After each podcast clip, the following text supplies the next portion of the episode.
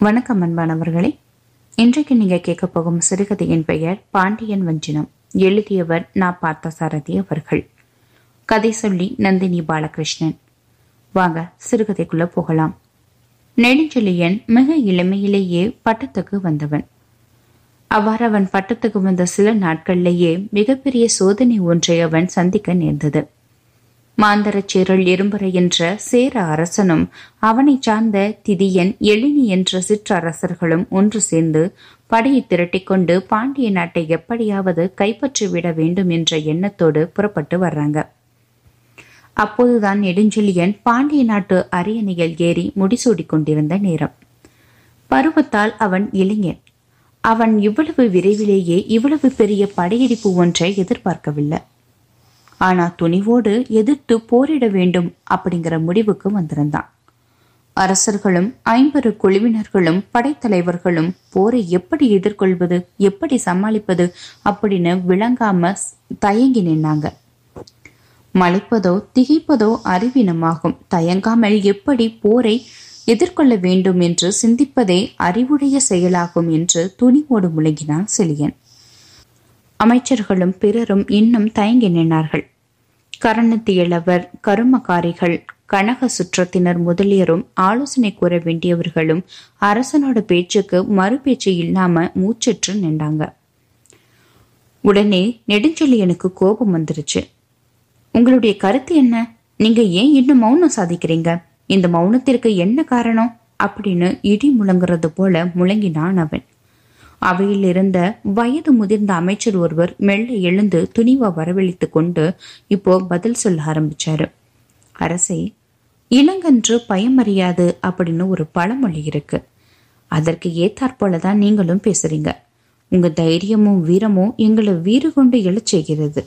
பாராட்டி நன்றி செலுத்த கடமைப்பட்டிருக்கோம்.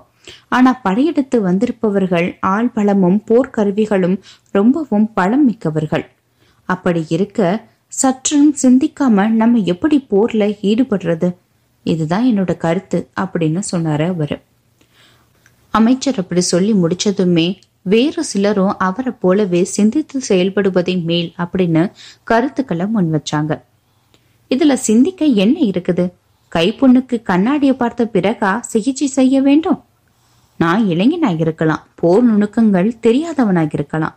என்ன சுலபமா வெற்றி கொண்டு பாண்டிய நாட்டை கைப்பற்றி விடலாம் அப்படின்னு நினைச்சுக்கிட்டு தானே அந்த பகைவர்கள் படையெடுத்து வராங்க இந்த நெருக்கடியான நேரத்துல எதிர்த்து போரிடுவதை விட்டுட்டு நம்ம ஏன் வீணா சிந்திச்சுக்கிட்டு இருக்கணும்? சிந்திக்கிறதுல ஒரு பயனும் இல்லையே அப்படின்னு சொல்றான் நெடுஞ்செழியன்.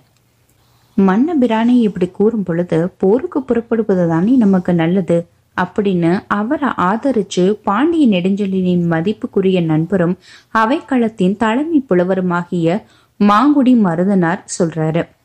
அதன்படி அவையில் நெடுநேரம் அமைதி நிலவுச்சு. யாருக்கும் என்ன பதில் சொல்றதுன்னே தெரியல. முடிவா தனக்குள்ளேயே உறுதி செஞ்சு கொண்ட பாண்டியன் தன்னுடைய முடிவை ஒரு பிரதிஞ்சையா அந்த அவையில வெளிப்படுத்தினான். உறுதி நிறைந்த அந்த பிரதிஞ்சை அந்த அவையைச் சேர்ந்த அத்தனை பேரையும் வாயில கை வைக்கிற அளவுக்கு திகைப்புடையதா இருந்தது. இவருடைய பருவம் எவ்வளவு இளையதோ அவ்வளவு முதிர்ந்ததாகவும் அழுத்தம் நிறைந்ததாகவும் இருந்தது அந்த பிரதிஞ்சை. அப்படின்னு அங்கே உள்ளவங்கெல்லாம் பேசிக்கிட்டாங்க. புலிக்கு பிறந்தது பூனையாகிடுமா? எவ்வளவுதான் இளைஞனா இருந்தாலும் பாண்டிய மரபுல பிறந்தவன் அல்லவா? அப்படின்னு சிலர் தங்களுக்குள்ளேயே பேசிக்கிட்டாங்க. அவையில உள்ள அனைவரையும் இப்படி திகைக்க வச்சு உரையாட வச்ச அந்த பிரதிஞ்சை தமிழ்நாட்டு இலக்கிய வரலாற்றுல மிகப்பெரிய பிரசித்தமா விளங்குச்சு. என்றென்றும் பாண்டிய நெடுஞ்செழியனுடைய புகழ பரப்பிக்கொண்டே இருக்க அந்த பிரதிஞ்சை காரணமா இருந்துச்சு. பழந்தமிழில் இந்த மாதிரி சபதங்கள் பிரதிஞ்சைகள் ஆகியவற்றை வஞ்சினம் என்ற பெயரால் குறிப்பிடுவாங்க. பாண்டிய நெடுஞ்செழியன் கூறிய அந்த வஞ்சினம் அவன் வாய்மொழியாகவே பாடப்பட்ட ஒரு பாடலாக புறநானூற்றில் திகழ்கிறது. அவன் மாவீரன் என்பதை நிரூபிக்க அந்த வஞ்சின பாடல் மொழிபெயர்ப்பாக்கி பார்ப்போம். இந்த பாண்டிய நெடுஞ்செழிய நாட்டையும் சிறுவனாகிய இவன் அரசாளுவதையும் தங்கள் அறியாமையால் சிலர் இகழ்ந்து கூறிக்கொண்டிருக்கிறார்கள். இத்தகையவர்கள் சிரித்து இகழத்தக்கவர்கள். இவர்கள் என்னை அறியா பருவத்தினர் என்று கூறி தங்கள் யானை படைகளையும் தேர்ப்படைகளையும் குதிரைப்படைகளையும் காலாட்படைகளையும் செருக்கோடு திரட்டி கொண்டு வந்திருக்கிறார்கள். அவர்கள் தங்களை பற்றி தாங்களே தேவைக்கதிகமான தன்னம்பிக்கை கொண்டவர்கள். என்னையும் என் அரசையும் துணிவாக இகழ்ந்து பேசியவர்கள் ஆவார்கள். அவர்களை வேரோடு அழித்து சிதைந்து போகும்படியாக தாக்கி முரசத்தையும் குடையையும் கைப்பற்றிக் கொண்டு வெறுங்கையவர்களாக துரத்தவில்லையானால் என் பெயர் பாண்டிய நெடுஞ்செழியன் இல்லை. என் வெண்கொற்ற குடையின் நிலரின் கீழ் வாழும் குடிமக்கள் என் ஆட்சியில் அறம் காணாமல் இந்த அரசன் கொடியவன் என்று பழி தூற்றுவேனாக. மிக சிறப்பையும் உயர்ந்த அறிவையும் உடைய மாங்குடி மருதனை தலைவனாக கொண்டு பாண்டிய நாட்டு புலவர்கள் என்னை விரும்பி பாடாதொழியட்டும் ஆளப்படும் மக்கள் எல்லாம் அழுது புலம்பிட இல்லை என்று கேட்ட இரவலுக்கு இட்ட மகிழாத பாவம் வந்து என்னை சேரட்டும். இது என் சபதம். இந்த சபதத்தை கூறி முடித்தவுடன் யார் கூறியும் கேட்காமல் உடனே படைகளோடு புறப்பட்டு விட்டான் நெடுஞ்செழியன். போரின் முடிவு என்னவாக இருக்கும் என்று அனுபவமும் முதுமையும் நிறைந்த அமைச்சர்கள் எல்லோரும் கவலையாக காத்து கொண்டிருந்தனர். மாந்தரச் சேரல் இரும்புரை திதியன் எழினி முதலிய பகை அரசர்கள் படைகளும் நெடுஞ்செழியின் தலைமையில் சென்ற பாண்டிய நாட்டு படைகளும் தலையளங்கானம் என்ற இடத்தில் ஒன்றையொன்று எதிர்கொண்டன. எங்கு படர்ந்து வளர்ந்திருந்த பெரிய பெரிய ஆலமரங்கள் நிறைந்திருந்த அந்த காடு போர்க்கு வசதியான இடமில்லை என்றாலும் போர் என்னவோ அங்குதான் நடந்தது. போரின் முடிவு என்னவாயிற்று தெரியுமா?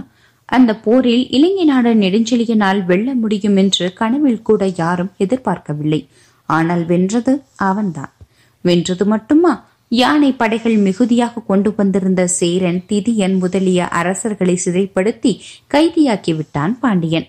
பாண்டிய நாடு முழுவதும் அவன் தன் வஞ்சினத்தை நிறைவேற்றிய செய்தி பரவி மிகப்பெரிய ஆச்சரியத்தையும் மகிழ்ச்சியையும் கொடுத்தது. ஆரம்பத்தில் தடை செய்த அமைச்சர்கள் கூட தங்கள் அறியாமையை நினைத்து தங்களுக்குள்ளேயே வெக்கப்பட்டு கொண்டனர். சொன்னதை சொன்னபடியே நிறைவேற்றுவது என்பது சாமானிய காரியமில்லை.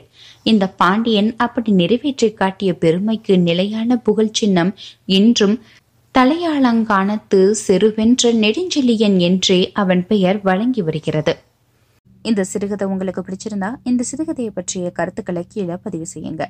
மீண்டும் மற்றொரு சிறுகதையுடன் உங்களை சந்திக்கும் வரை உங்களிடமிருந்து விடைபெறுவது நந்தினி பாலகிருஷ்ணன். இணைந்திருங்கள் நந்தினியின் குரலோசையுடன் நன்றி வணக்கம்.